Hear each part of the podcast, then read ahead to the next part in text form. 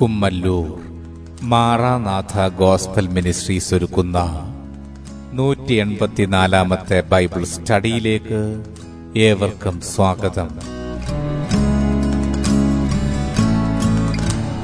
ശിഷ്യത്വം എന്ന വിഷയത്തിന്റെ തൊണ്ണൂറ്റിനാലാം ഭാഗത്തെ ആസ്പദമാക്കി പിശാചിനാലുള്ള പരീക്ഷകൾ എന്ന വിഷയത്തിന്റെ ഇരുപത്തിയൊന്നാം ഭാഗമാണ് നിങ്ങൾ കേൾക്കുവാൻ പോകുന്നത്. ക്ലാസുകൾ എടുക്കുന്നത് brother Sunil Kumar C G. അന്വേഷണങ്ങൾക്ക് nine double four seven two zero double six eight zero. ഈ ക്ലാസുകളുടെ വീഡിയോ യൂട്യൂബിലും ലഭ്യമാണ്. Amen T V network Trivandrum Kerala. Triple nine five nine seven five nine eight zero.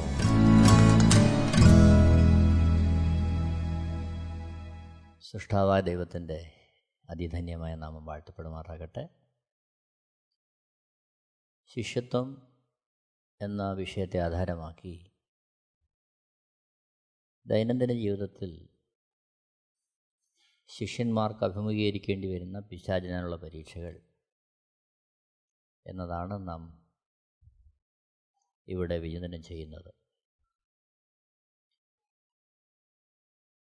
കുരിന്തിർക്ക് എഴുതിയ രണ്ടാമത്തെ ലേഖനം രണ്ടാമത്തെ അധ്യയം പതിനൊന്നാമത്തെ വാക്യത്തിൽ സാത്താൻ നമ്മെ തോൽപ്പിക്കരുത്.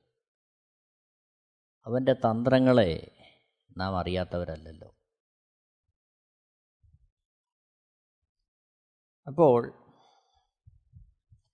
ദൈനംദിന ജീവിതത്തിൽ നമ്മളെ അവന്റെ തന്ത്രങ്ങളിൽ കൊടുക്കുവാൻ സാത്താൻ വളരെ ഉത്സാഹിയാണ്. അവൻ അതിനു വേണ്ടി കിടഞ്ഞ് പരിശ്രമിക്കുന്നു എന്നുള്ളതാണ് നാം ഇവിടെ മനസ്സിലാക്കുന്ന യാഥാർത്ഥ്യം.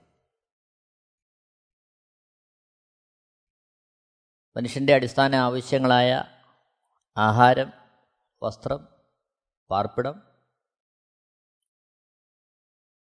അങ്ങനെയുള്ള കാര്യങ്ങളിൽ പിശാജ് എത്രത്തോളം സ്വാധീനം ചെലുത്തി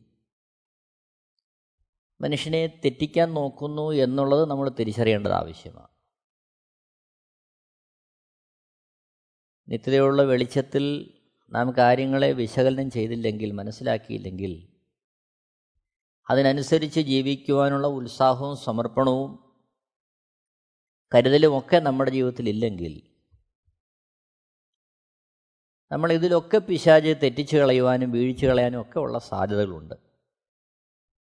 അത് നാം എപ്പോഴും മനസ്സിലാക്കേണ്ടത് ആവശ്യമാണ്. മത്തായ സുവിശേഷം ആറാമത്തെ അധ്യയം ഇരുപത്തിരണ്ട് ഇരുപത്തിമൂന്ന് വാക്യങ്ങളിൽ നമ്മൾ കാണുന്നു. ശരീരത്തിന്റെ വിളക്ക് കണ്ണാകുന്നു. കണ്ണ് ചൊവ്വുള്ളതെങ്കിൽ നിന്റെ ശരീരം മുഴുവനും പ്രകാശിതമായിരിക്കും. ഇരുപത്തിമൂന്നാമത്തെ വാക്യം കണ്ണ് കേടുള്ളതെങ്കിലോ നിന്റെ ശരീരം മുഴുവനും ഇരുണ്ടതായിരിക്കും. എന്നാൽ നിന്നിലുള്ള വെളിച്ചം ഇരുട്ടായാൽ ഇരുട്ട് എത്ര വലിയത്? ഇവിടെ നമ്മുടെ നോട്ടം നമ്മൾ ഓരോ വസ്തുക്കളെ കാണുമ്പോഴും അതിനോടുള്ള നമ്മുടെ സമീപനം അതുമൂലം നമുക്കുണ്ടാകുന്ന സ്വാധീനങ്ങൾ ഇതെല്ലാം നാം സൂക്ഷിക്കണമെന്ന് നമ്മളിവിടെ മനസ്സിലാക്കുകയാണ്. ശരീരത്തിന്റെ വിളക്ക് കണ്ണ് ആ കണ്ണാണ് പുറമേയുള്ള കാഴ്ചകൾ ഈ ലോകത്തിലെ കാഴ്ചകൾ നമ്മളിലേക്ക് കൊണ്ടുവരുന്നത്. അതുകൊണ്ട് നാം കാണുന്ന കാഴ്ചകളിൽ എത്രത്തോളം നമ്മിലേക്ക് അത് കൊണ്ടുവരുന്നു അത് നമ്മെ സ്വാധീനിക്കുന്നു എന്നുള്ളതാണ് നമ്മളിവിടെ മനസ്സിലാക്കുന്നത്. നമ്മുടെ ജീവിതത്തിന്റെ അടിസ്ഥാന വിഷയങ്ങളിൽ നാം എത്രത്തോളം സൂക്ഷ്മതയുള്ളവരായിരിക്കണമെന്ന് നമ്മളിവിടെ കാണുകയാണ്. പത്രോസ് എഴുതിയ ഒന്നാമത്തെ ലേഖനം അഞ്ചാമത്തെ അധ്യായന്റെ എട്ടാമത്തെ വാക്യത്തിൽ നിർമ്മതരായിരിപ്പിൻ ഉണർന്നിരിപ്പിൻ. നിങ്ങളുടെ പ്രതിയോഗിയായ പിശാജ് അലർന്ന സിംഹം എന്ന പോലെ ആരെ വിഴുങ്ങേണ്ടു എന്ന് തിരിഞ്ഞ് ചുറ്റി നടക്കുന്നു. അപ്പോൾ പിശാജ് മനുഷ്യനുള്ള ബന്ധത്തിൽ അവൻ എത്രത്തോളം മനുഷ്യനെ തെറ്റിക്കുവാൻ അവൻ തക്കം പാർത്ത് നടക്കുന്നു എന്നുള്ളത് നമ്മളോട് മനസ്സിലാക്കുകയാണ്. വിശേഷാൽ യേശുവിനെ കർത്താവിന്റെ രക്ഷകനുമായി സ്വീകരിച്ച് നിത്യര വെളിച്ചത്തിൽ നടക്കുന്ന ഏതൊരുവിനെയും തെറ്റിച്ചു കളയുവാൻ തക്കമുള്ള തന്ത്രങ്ങളുമായിട്ട് പിശാജ് സദാസമയം അവന്റെ ദൗത്യത്തിൽ അവൻ വ്യാപൃതനായിരിക്കുകയാണ്. ഇവിടെയാണ് നാം വളരെ സൂക്ഷ്മതയോടെ നമ്മുടെ ക്രിസ്ത്യ ജീവിതം നയിക്കേണ്ടതിന്റെ ആവശ്യത. മനുഷ്യന്റെ അടിസ്ഥാന ആവശ്യങ്ങളിൽ പരമപ്രധാനമാണ് ആഹാരം. ശേഷം വരുന്നതാണ് വസ്ത്രം. അപ്പോൾ ഒരു ക്രിസ്തുഭക്തന്റെ ജീവിതത്തിൽ വസ്ത്രധാരണത്തിന് വളരെ പ്രാധാന്യമുണ്ട്. ആ മേഖലകളിൽ വളരെ സൂക്ഷ്മതയും പരിജ്ഞാനവും കരുതലും നമുക്ക് ആവശ്യമാണ്. മത്തായി സുവിശേഷം ആറാമത്തെ അധ്യയം മുപ്പത്തൊന്ന് മുതൽ വായിക്കുമ്പോൾ മുപ്പത്തിയൊന്നാമത്തെ വാക്യത്തിൽ നമ്മൾ കാണുന്നു ആകയാൽ നാം എന്ത് തിന്നും എന്ത് കുടിക്കും എന്തുടുക്കും എന്നിങ്ങനെ നിങ്ങൾ വിചാരപ്പെടരുത്. മുപ്പത്തിരണ്ടാമത്തെ വാക്യത്തിൽ ഈ വകയൊക്കെയും ജാതികൾ അന്വേഷിക്കുന്നു. സ്വർഗസ്ഥനായ നിങ്ങളുടെ പിതാവ് ഇതൊക്കെയും നിങ്ങൾ ആവശ്യമെന്ന് അറിയുന്നുവല്ലോ.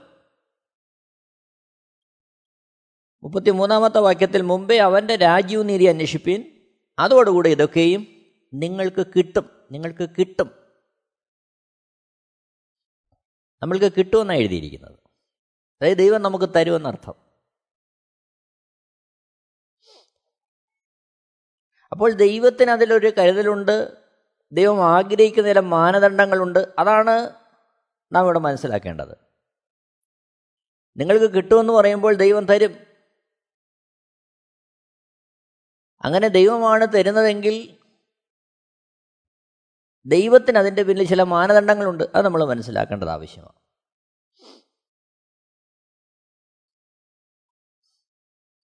ആ ഒരു വെളിച്ചത്തിൽ വേണം നമ്മിവിടെ കാണാൻ. ഉൽപ്പത്തി പുസ്തകം ഒന്നാമത്തെ അധ്യയം ഇരുപത്തി ആറ് ഇരുപത്തേഴ് വാക്യങ്ങൾ. മനുഷ്യന്റെ സൃഷ്ടിയുള്ള ബന്ധത്തിൽ നമ്മൾ കാണുകയാണ് അനന്തരം ദൈവം നാം നമ്മുടെ സ്വരൂപത്തിൽ നമ്മുടെ സാദൃശ്യപ്രകാരം മനുഷ്യനെ ഉണ്ടാക്കുക. അവർ സമുദ്രത്തിലുള്ള മത്സ്യത്തിന്മേലും ആകാശത്തുള്ള പർവജാതിയന്മേലും മൃഗങ്ങളിന്മേലും സർവഭൂമിയിന്മേലും ഭൂമിയിൽ ഇഴയുന്ന എല്ലാ ഇഴജാതിയിന്മേലും വാഴട്ടെ എന്ന് കൽപ്പിച്ചു. ഇരുപത്തേഴാമത്തെ വാക്യം. ഇങ്ങനെ ദൈവം തന്റെ സ്വരൂപത്തിൽ മനുഷ്യനെ സൃഷ്ടിച്ചു. ദൈവത്തിന്റെ സ്വരൂപത്തിൽ അവനെ സൃഷ്ടിച്ചു. ആണും പെണ്ണുമായി അവരെ സൃഷ്ടിച്ചു. അപ്പോൾ തേജസ്സുള്ളവനായി ദൈവം മനുഷ്യനെ സൃഷ്ടിക്കുകയാണ്. ദൈവത്തിന്റെ സ്വരൂപത്തിൽ ദൈവ തേജസ്സിൽ. ഒരു വ്യത്യാസവുമില്ല. എല്ലാവരും പാപം ചെയ്ത് ദൈവ തേജസ് ഇല്ലാത്തവരായി തീർന്നു. അപ്പോൾ ആദാമ്യമായ പാപത്താൽ മാനകുലം വീഴുന്നതിന് മുമ്പ് ദൈവതേജസ്സായിരുന്നു ആദാമിന് ഹവയ്ക്കും വസ്ത്രം. എന്നാൽ പാപം ചെയ്തു കഴിഞ്ഞപ്പോൾ എല്ലാവരിലേക്കും ആ പാപത്തിന്റെ ആ ഒരു പരിണത ഫലം എത്തി. ദൈവ തേജസ് എല്ലാവരിലും നഷ്ടമായി. മനുഷ്യൻ പാപത്തിന്റെ അടിമത്വത്തിലായി ദൈവ തേജസ് ഇല്ലാത്തവരായി തീർന്നു. ഉൽപ്പത്തി പുസ്തകത്തിൽ നമ്മൾ ആ സംഭവങ്ങൾ കാണുന്നുണ്ട്. ഉൽപ്പത്തി പുസ്തകം മൂന്നാമത്തെ അധ്യയം ആറാമത്തെ വാക്യത്തിൽ ആ വൃക്ഷഫലം തിന്മാൻ നല്ലതും കാൺമാൻ ഭംഗിയുള്ളതും ജ്ഞാനം പ്രാപിപ്പാൻ കാമ്യവും എന്ന് സ്ത്രീ കണ്ടു. ഫലം പറിച്ചു തിന്നു ഭർത്താവിനും കൊടുത്തു അവനും തിന്നു. അതിന്റെ പിന്നിലെ സംഭവം ഉൽപ്പത്തി പുസ്തകം രണ്ടാമത്തെ അധ്യയം ഒന്ന് മുതൽ പതിനേഴിലുള്ള വാക്യങ്ങൾ അവിടെ നമ്മൾ കാണുന്നുണ്ട്. മനുഷ്യനെ സൃഷ്ടിച്ചു ഏതൻ തോട്ടത്തിലാക്കുമ്പോൾ ദൈവം അവനോട് പറയുന്നുണ്ട് ആ തോട്ടത്തിന്റെ നടുവിൽ ദൈവം ഉണ്ടാക്കി അവിടെ ആക്കി വെച്ചിരുന്ന ആ നന്മ നന്മകളെക്കുറിച്ചുള്ള അറിവിന്റെ വൃക്ഷത്തിന്റെ ഫലം തിന്നരുത് തിന്നുന്നാൾ നീ മരിക്കുമെന്ന് ദൈവം പറയുന്നുണ്ട്. എന്നാൽ ഇവിടെ ഉൽപ്പത്തി പുസ്തകം മൂന്നാമത്തെ അധ്യയം ഉൽപ്പത്തി പുസ്തകം മൂന്നാമത്തെ അധ്യയം അതിന്റെ ആറാമത്തെ വാക്യത്തിൽ പിശാദിന്റെ തന്ത്രത്തിൽ കുടുങ്ങിയ ഹൗവ ആ വൃക്ഷത്തിന്റെ ഫലം പറിച്ചു തിന്നുകയാണ് ഭർത്താവിനും കൊടുക്കുകയാണ്. ഏഴാമത്തെ വാക്യം ഉൽപ്പത്തി പുസ്തകം മൂന്നാമത്തെ അധ്യയം ഏഴാമത്തെ വാക്യം. ഉടനെ ഇരുവരുടെയും കണ്ണു തുറന്നു തങ്ങൾ നഗ്നരെന്നറിഞ്ഞു അത്തിയില കൂട്ടിത്തുന്നി തങ്ങൾക്ക് അരയാടെ ഉണ്ടാക്കി. അപ്പോൾ ഇവിടെ മനുഷ്യൻ മനുഷ്യന് വേണ്ടി ദൈവതേജസ് നഷ്ടപ്പെട്ടപ്പോൾ ഉണ്ടാക്കിയ വസ്ത്രം അരയാടയാ. പൂർണമായും അറിഞ്ഞിരിക്കുന്നതല്ലത്. അരയാട ഉണ്ടാക്കി അവരുടെ നഗ്നത മറയ്ക്കുക. എന്നാൽ ദൈവം തേജസ് നഷ്ടപ്പെട്ട മനുഷ്യനെ ദൈവം വസ്ത്രം ധരിപ്പിക്കുന്നതായിട്ട് നമ്മൾ കാണുന്നു. ഉൽപ്പത്തി പുസ്തകം മൂന്നാമത്തെ അധ്യായന്റെ ഇരുപത്തി ഒന്നാമത്തെ വാക്യത്തിലേക്ക് വരുമ്പോൾ യഹോവയായ ദൈവം ആദാമിനും അവന്റെ ഭാര്യയ്ക്കും തോൽ കൊണ്ട് ഉടുപ്പുണ്ടാക്കി അവരെ ഉടുപ്പിച്ചു. മനുഷ്യൻ അരയാടയിൽ സംതൃപ്തനായി തീരുമ്പോൾ ദൈവം അതിൽ സംതൃപ്തനല്ല. ദൈവം അവനെ ഉടുപ്പുണ്ടാക്കി അവനെ പുതപ്പിക്കുകയാണ്. ആ രീതിയിൽ അവനെ ഉടുപ്പിക്കുകയാണ്. അവന്റെ ശരീരം മുഴുവൻ മറഞ്ഞിരിക്കുന്ന രീതിയിൽ ദൈവം അവൻ ഉടുപ്പുണ്ടായി കൊടുക്കുക കേവലം നഗ്നത മറയ്ക്കുക എന്നുള്ള ഉദ്ദേശത്തോടെ മനുഷ്യൻ അരയാടെ ഉണ്ടാക്കി ധരിക്കുന്ന സ്ഥാനത്ത് ദൈവം അവന് ഉടുപ്പുണ്ടാക്കി കൊടുക്കുന്നു. ഇത് നമ്മൾ ശ്രദ്ധിക്കേണ്ട ഒരു കാര്യമാണ്. അപ്പോൾ മാന്യമായ വസ്ത്രധാരണം അത് ദൈവം പ്രതീക്ഷിക്കുന്ന കാര്യമാണ്. അത് നാമും അത് ശ്രദ്ധിക്കേണ്ടത് ആവശ്യമാണ്. വിശേഷാൽ യേശുവിനെ രക്ഷകനും കർത്താവും പാപമോചകനുമായി സ്വീകരിച്ച് നിത്യയുടെ വെളിച്ചത്തിൽ കർത്താവിനെ അനുഗമിക്കുവാൻ തീരുമാനിച്ചുറച്ച ഏതൊരു ഭക്തനും ദൈവം ആഗ്രഹിക്കുന്ന തരത്തിലുള്ള മാന്യമായ വസ്ത്രധാരണം അവന്റെ ജീവിതത്തിൽ പുലർത്തേണ്ടത് വളരെ ആവശ്യം.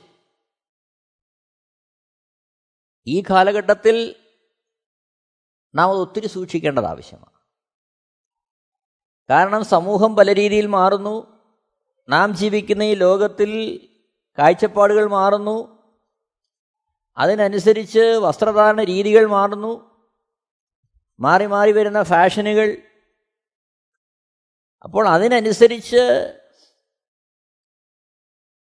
അതിനെ അനുകരിച്ച് ആ രീതിയിൽ പോകുവാൻ ഒരു ദൈവവേദലിന്റെ വ്യവസ്ഥയില്ല. അത് വചനത്തിന്റെ അടിസ്ഥാനത്തിൽ നമ്മൾ മനസ്സിലാക്കണം. ആവർത്തന പുസ്തകം എട്ടാമത്തെ അധ്യയം നാലാമത്തെ വാക്യത്തിൽ ദൈവവചനം ഇങ്ങനെ രേഖപ്പെടുത്തുന്നു. ഇസ്രയേൽ ജനത്തെക്കുറിച്ച് പറയുകയാണ് ഈ നാൽപ്പത് സംവത്സരം നീ ധരിച്ച വസ്ത്രം ജീർണിച്ചു പോയില്ല. നിന്റെ കാൽ വീങ്ങിയതുമില്ല. അപ്പോൾ അവരുടെ വസ്ത്രം പഴകിപ്പോകാതെ ജീർണിച്ചു പോകാതെ താൻ വിളച്ചിറക്കിയ ഇസ്രയേൽ ജനത്തെ സമൂഹത്തെ മരുഭൂമിയിലൂടെ ദൈവം പരിപാലിക്കുന്ന അവസ്ഥ കാണുന്നു നമ്മൾ.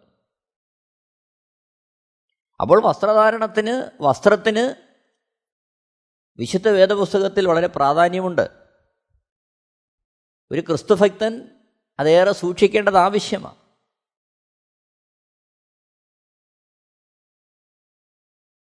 അതേപോലെ തന്നെ നാം കാണുന്നുണ്ട് പുരോഹിത ശുശ്രൂഷയ്ക്ക് വേണ്ടി വിളിച്ച് വേർതിരിക്കുന്നവർക്ക്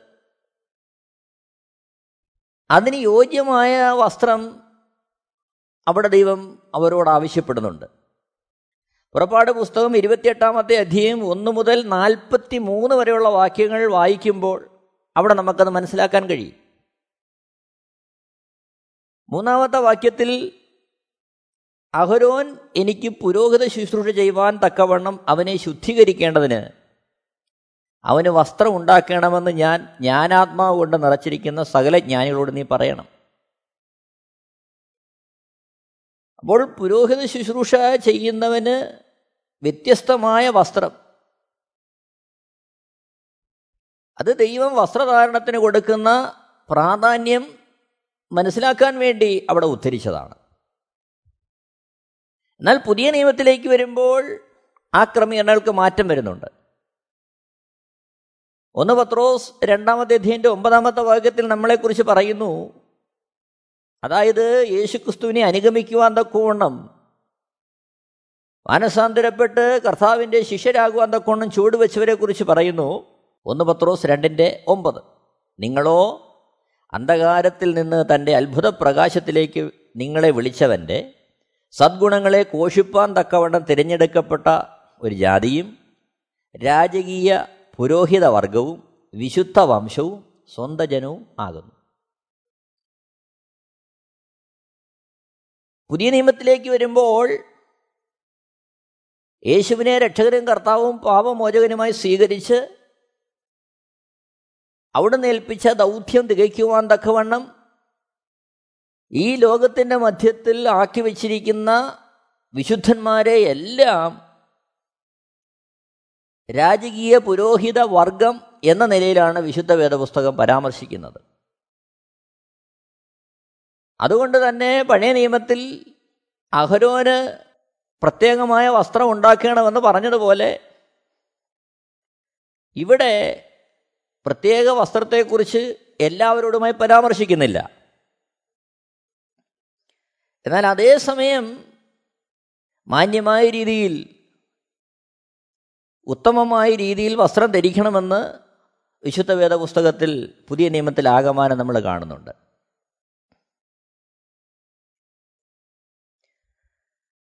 തിമോത്യോസിന് പൗലോസ് എഴുതുന്ന ഒന്നാമത്തെ ലേഖനം രണ്ടാമത്തെ അധ്യയം ഒന്ന് മുതൽ പത്ത് വരെയുള്ള വാക്യങ്ങൾ. ഒന്നാമത്തെ വാക്യം ഇങ്ങനെ വായിക്കുന്നു എന്നാൽ സകല മനുഷ്യർക്കും നാം സർവഭക്തിയോടും ഖനത്തോടും കൂടെ സാവധാനതയും സ്വസ്ഥതയുമുള്ള ജീവനം കഴിക്കേണ്ടതിന്. അപ്പോൾ ഇവിടെ ഇത് പൊതുവായ ഒരു ജീവിതശൈലിയെക്കുറിച്ച് പറയുകയാണ്. സകല മനുഷ്യർക്കും നാം സർവഭക്തിയോടും ഘനത്തോടും കൂടെ. അപ്പോൾ എല്ലാ മനുഷ്യരുടെയും മുമ്പിൽ നാം സർവഭക്തിയോടും ഘനത്തോടും കൂടെയാണ് ജീവിക്കേണ്ടത്. അത് ആകമാനമുള്ള നമ്മുടെ പെരുമാറ്റത്തിൽ ഇടപെടലുകളിൽ വസ്ത്രധാരണത്തിൽ ഒക്കെ വെളിപ്പെടേണ്ടുന്ന അവസ്ഥയെക്കുറിച്ച് ആണ് അവിടെ പരിശുദ്ധമോട് രേഖപ്പെടുത്തുന്നത്.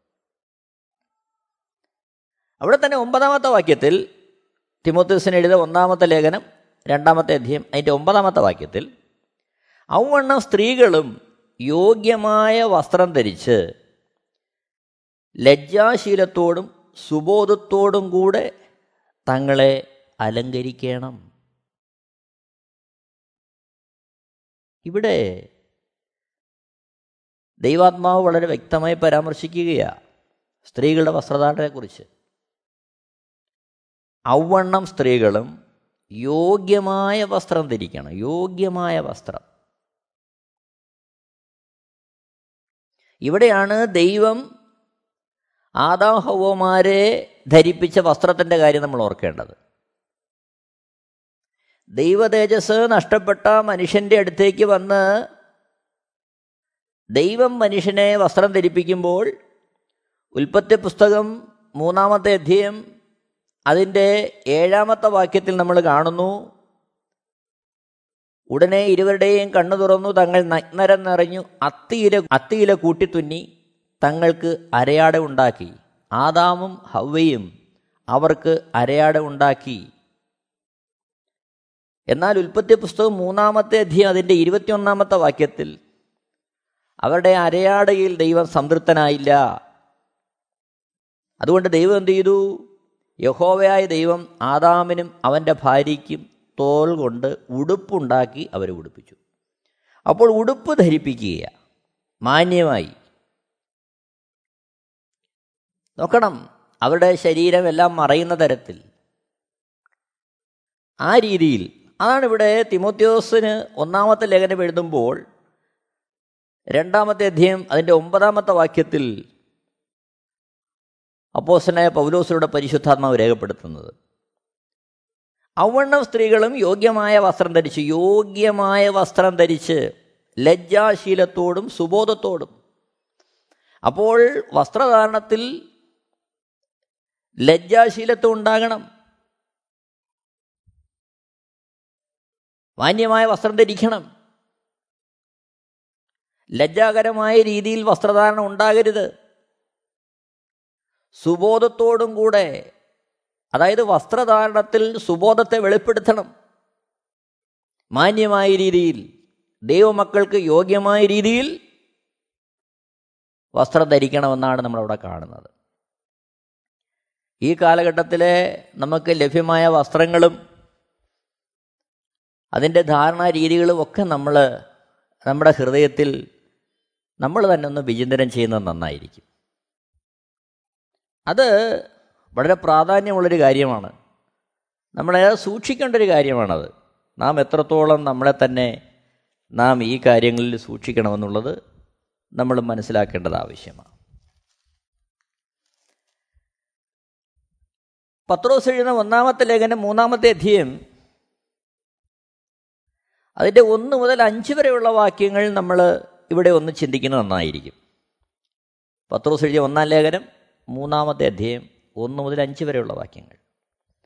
ഭാര്യമാരെ നിങ്ങളുടെ ഭർത്താക്കന്മാർക്ക് കീഴടങ്ങിയിരിപ്പിൻ. അവരിൽ വല്ലവരും വചനം അനുസരിക്കാത്ത പക്ഷം ഭയത്തോടുകൂടിയ നിങ്ങളുടെ നിർമ്മലമായ നടപ്പ് കണ്ടറിഞ്ഞ് വചനം കൂടാതെ ഭാര്യമാരുടെ നടപ്പിനാൽ ചേർന്ന് വരുവാനിടയാകും. മൂന്നാമത്തെ വാക്യത്തിൽ നിങ്ങളുടെ അലങ്കാരം തലമുടി പിന്നുന്നതും പൊന്നണിയുന്നതും വസ്ത്രം ധരിക്കുന്നതും ഇങ്ങനെ പുറമേ ഉള്ളതല്ല. നാലാമത്തെ വാക്യത്തിൽ സൗമ്യതയും സാവധാനതയുമുള്ള മനസ്സെന്ന അക്ഷയഭൂഷണമായ ഹൃദയത്തിന്റെ ഗൂഢമനുഷ്യൻ തന്നെ ആയിരിക്കണം. ഇത് ദൈവസന്നിധിയിൽ വിലയേറിയതാകുന്നു. ഇങ്ങനെയല്ലോ പണ്ട് ദൈവത്തിൽ പ്രത്യാശ വച്ചിരുന്ന വിശുദ്ധ സ്ത്രീകൾ തങ്ങളെ തന്നെ അലങ്കരിച്ച് ഭർത്താക്കന്മാർക്ക് കീഴടങ്ങിയിരുന്നു. അപ്പോൾ ഇവിടെ വിലയേറിയ വസ്ത്രങ്ങളോ അത്തരത്തിലുള്ള ആർഭാടങ്ങൾക്കോ ദൈവവചനം പ്രാധാന്യം കൊടുക്കുന്നില്ല. മാന്യമായിരിക്കണം. അത് യോഗ്യമായിരിക്കണം. അത്തരത്തിലുള്ള വസ്ത്രധാരണമാണ് വിശുദ്ധ വേദപുസ്തകം പ്രോത്സാഹിപ്പിക്കുന്നത്. ഒന്ന് തിമത്യോസ് രണ്ടിന്റെ ഒമ്പതിൽ അതാണ് നമ്മൾ കാണുന്നത്. ഔവണ്ണം സ്ത്രീകളും യോഗ്യമായ വസ്ത്രം ധരിച്ച് യോഗ്യമായ വസ്ത്രം ധരിച്ച്. മാന്യമായ വസ്ത്രം. ലജ്ജാശീലത്തോടെ വസ്ത്രം ധരിക്കുക. ലജ്ജാകരമായ രീതിയിൽ വസ്ത്രം ധരിക്കരുത്. സുബോധം ഉണ്ടെന്ന് തോന്നുന്ന തരത്തിൽ വസ്ത്രം ധരിക്കുക. ഇത് വിശുദ്ധ വേദപുസ്തകം നമ്മളെ മുന്നറിയിപ്പ് തരുന്നൊരു കാര്യമാണ്. നമ്മൾ സൂക്ഷിക്കേണ്ട ഒരു കാര്യമാണ്. യേശുക്രിസ്തുവിന്റെ ജീവിതത്തിൽ നമ്മൾ കാണുന്നുണ്ട് യേശുക്രിസ്തു ഒത്തിരി ആർഭാടകരമായി വസ്ത്രം ധരിച്ചതായിട്ട് നമുക്ക് കാണാൻ കഴിയുന്നില്ല. അവിടുത്തെ ജീവിതം തന്നെ ദാരിദ്ര്യത്തിന്റെ പടുകുഴിയിലായിരുന്നു. നാം ഇന്ന് പലപ്പോഴും കാണുന്നത് പോലെ സുമുഖനും സുന്ദരനും വളരെ മനോഹരമായ വസ്ത്രമൊക്കെ ധരിച്ച് അങ്ങനെ ഒരു അവസ്ഥയിലായിരുന്നില്ല യേശുക്രിസ്തുവിനെ വിശുദ്ധ വേദവസം നമുക്ക് കാണാൻ കഴിയുന്നത്. അവിടുന്ന് രോഗം ശീലിച്ചവനായിരുന്നു. എളിയതിൽ എളിയ ഒരു കുടുംബത്തിലാണ് യേശുക്രിസ്തു വന്ന് പിറന്നത് തന്നെ. യേശുക്രിസ്തുവിന്റെ ശുശ്രൂഷയിലാകമാനം അവിടുത്തെ ആ ലളിതമായ ജീവിതത്തെ നമ്മൾ കാണുകയാണ്. മത്തായി സുവിശേഷം ഇരുപത്തിയേഴാമത്തെ അധ്യായം എന്റെ ഇരുപത്തെട്ടാമത്തെ വാക്യത്തിലേക്ക് വരുമ്പോൾ യേശുക്രിസ്തുവിന്റെ അവസാന നിമിഷങ്ങൾ നമ്മൾ കാണുന്നുണ്ട്. ഇരുപത്തെട്ടാമത്തെ വാക്യത്തിൽ അവന്റെ വസ്ത്രം അഴിച്ചു ഒരു ചുവന്ന മേലങ്കി ധരിപ്പിച്ചു. അവനെ പരിഹസിച്ചു തീർന്നപ്പോൾ മേലങ്കി നീക്കി അവന്റെ സ്വന്തം വസ്ത്രം ധരിപ്പിച്ചു ക്രൂശിപ്പാൻ കൊണ്ടുപോയി. മുപ്പത്തഞ്ചാമത്തെ വാക്യത്തിൽ അവനെ ക്രൂശിൽ തറച്ച ശേഷം അവർ ചീട്ടിട്ട് അവന്റെ വസ്ത്രം പകുത്തെടുത്തു. അവിടെ യേശുക്രിസ്തുവിന്റെ ആ ഒരേ ഒരു വസ്ത്രത്തെക്കുറിച്ചാണ് പറയുന്നത്. അതവർ പങ്കിട്ടെടുക്കുകയാണ് ലാളിത്യമായിരുന്നു യേശുക്രിസ്തുവിന്റെ ജീവിതത്തിന്റെ മുഖമുദ്ര. അവിടുന്ന് തെരഞ്ഞെടുത്ത ആ ലാളിത്യം. അപ്പോൾ ആ ഒരു ലാളിത്യത്തോടെ ആയിരിക്കണം യേശുക്രിസ്തുവിന്റെ ശിഷ്യന്മാരും ആയിരിക്കേണ്ടത്. അത് ഉത്തമമാണ് അത് നമ്മുടെ വിചിത്രത്തിന് വേണ്ടി ദൈവം തന്നിരിക്കുകയാണ് നമുക്കറിയാം ദേവേരുടെ മുഖത്ത് ഈ കാലഘട്ടത്തിൽ ദൂരയാത്ര ചെയ്യേണ്ടി വരും. ഭവനത്തിൽ നിന്ന് മാറി ദിവസങ്ങളോളം കഴിയേണ്ടുന്ന സാഹചര്യങ്ങൾ വരും. ഉൾപ്രദേശങ്ങളിൽ ദൈവവേലയ്ക്ക് പോകുന്നവർ ദിവസങ്ങളോളം ഭവനം വിട്ട് മാറി താമസിക്കേണ്ടി വരും. അപ്പോൾ അവിടുത്തെ സാഹചര്യവും ഇപ്പോഴത്തെ അവസ്ഥകളും ഒക്കെ നോക്കി ഒന്നിലധികം വസ്ത്രങ്ങളും കാര്യങ്ങളും ഒക്കെ കൊണ്ടുപോകേണ്ടി വരും. അതൊന്നും വേണ്ടെന്നല്ല ഇവിടുത്തെ പരാമർശം. മറിച്ച് ഇങ്ങനെയൊക്കെ ആയിരിക്കുമ്പോഴും അതിന്റെ മധ്യത്ത് ഒരു ക്രിസ്തു ശിഷ്യന് ആവശ്യമായ ലാളിത്യം എളിമ ഒരു ക്രിസ്തു ശിഷ്യന്റെ വസ്ത്രധാരണത്തിൽ ഉണ്ടാകുന്നത് നല്ലതാണ്. വിശുദ്ധ വേദപുസ്തകം അതിന് വളരെ മുൻതൂക്കവും പ്രാധാന്യമൊക്കെ കൊടുക്കുന്നുണ്ട്. അപ്പോസനെ പൗലോസിന്റെ ജീവിതാനുഭവം നമ്മൾ കാണുന്നു.